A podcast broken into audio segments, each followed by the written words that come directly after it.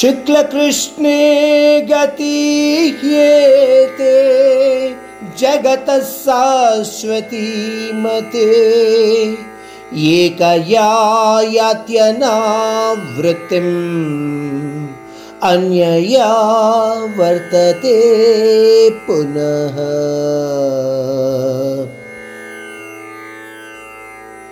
इस श्लोक में पहले बताए उत्तरायण और दक्षिणायन समय संबंधित मृत्यु के बारे में और विवरण देना चाहते हैं परमात्मा।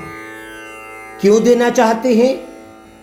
इसीलिए देना चाहते हैं ताकि साधारण मानव भी समझ पाए इन बातों को। उत्तरायण और दक्षिणायन को देवयान और पितृयान मार्ग भी कहते हैं।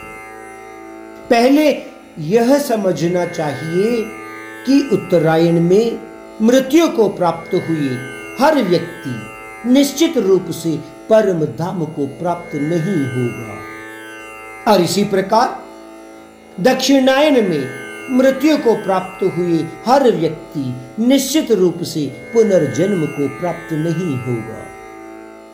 पहले के बताए गए दोनों श्लोकों का अंतरार्थ यह है कि जो ज्ञानी लोग उत्तरायण समय में मृत्यु को प्राप्त होते हैं, वह निश्चित रूप से परम धाम को प्राप्त होते हैं।